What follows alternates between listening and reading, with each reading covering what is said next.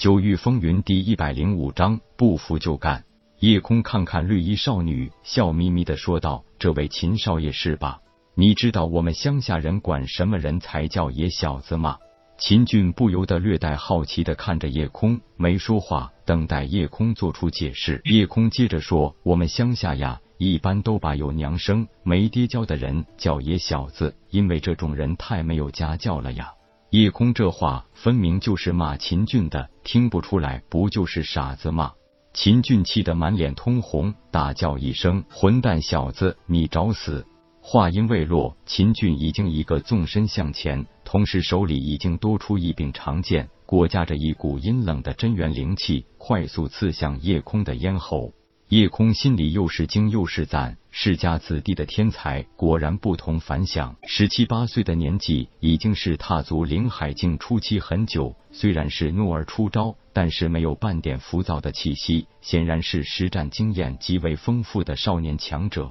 同境界的武者，水属性灵气天生带有对火属性灵气的克制作用，入围又比对方进阶晚很长时间，硬拼估计只有被一击震伤的结果。夜空拉住绿衣少女的胳膊，向后一旁闪过，右手轻轻向前一挥，轰的一声巨响，秦俊的中品灵兵没有刺中夜空，而是直接被一个直径三尺多的金色丹炉撞上。师傅留给夜空这个丹炉，可也算是上品灵气的，足有一千斤，和秦俊携带着水属性灵气的长剑相撞，发出一声巨响。丹炉被向后震飞两丈远，落地后把地砸出一个坑。反观秦俊也被相撞产生的反弹力震退一步，手腕一阵酸麻，手中长剑都出现了一个很小的缺口。他做梦也想不到，这个夜空竟然还有这样一件宝贝，能把自己的长剑损坏一个缺口，说明这个丹炉品级比自己的长剑高。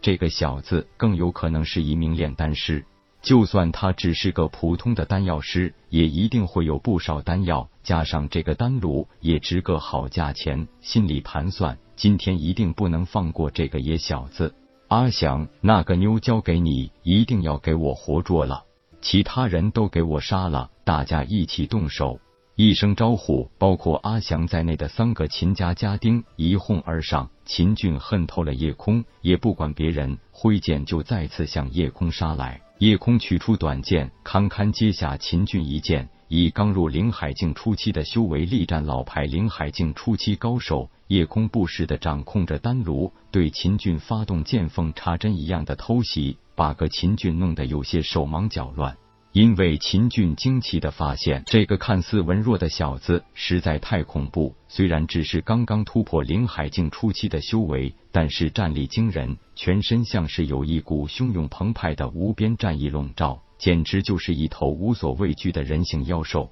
绿衣少女是雷属性灵脉。而且是六品雷灵脉，因为雷属性武技的迅猛急速，勉强仗着身法快速的优势与阿祥周旋，更加上阿祥得到的命令是活捉，还不能伤到姑娘，所以一时间没有危险。秦明以一敌二，把秦家两个家丁全部接下，一时间也被打得有些手忙脚乱。毕竟都是同阶武者，以一敌二是很吃亏的。秦俊发现这儒雅少年的可怕之处还不止这些，他就是个疯子，好几次自己的剑几乎都可以刺中对方，但是这少年根本不躲，也直接挺剑直刺。秦俊可不想与这个疯子两败俱伤，另一边还得防着他时不时用那虚界控制着丹炉的偷袭，所以打了几十回合，一直处于僵持的局面。其实秦俊不知道的是，夜空一直在用他试炼，他想借着秦俊来让自己更加熟悉灵海境初期的力量。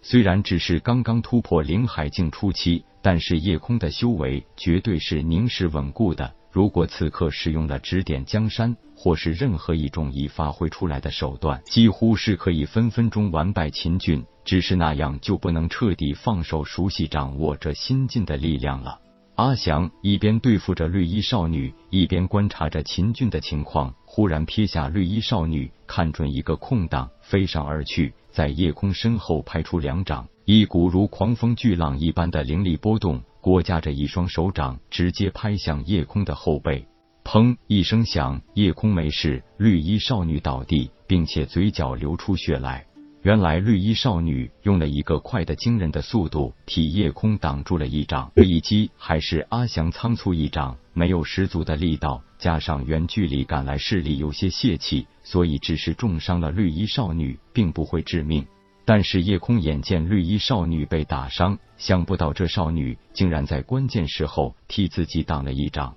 厉叫一声，像一头怒气的雄狮，直接甩出手里的短剑，刺向了秦俊的面门。秦俊慌乱中一偏脑袋，虽然躲过了迎面一剑，但是短剑从他左脸边飞向身后，顺便割掉了秦俊的半个耳垂。还不等阿祥做出下一步反应，夜空的手里忽然多出一具七弦瑶琴，左手托琴，右手忽然勾起一根琴弦，撩拨了一下。叮一声清脆悠扬的声音从古琴上传出，随着琴声一起，一道由风属性灵气凝聚而成，宛如半月形的利刃破空滑向阿翔，速度之快，根本不是在场这几个灵海境初期修为的武修可以看得清的，就是阿翔这个灵海境中期的老牌强者，也只是看到了而已。然而，也就是在阿翔看到了月牙锋刃的那一瞬间。月牙锋刃已经穿透了他的咽喉，月牙锋刃的速度太快也太薄，锋刃消失了良久，阿祥的脖子才汩汩冒出血来，他几乎是可以感受得到自己生命力的流逝，他也就那么站在那里，很快没有了一点生命的气息。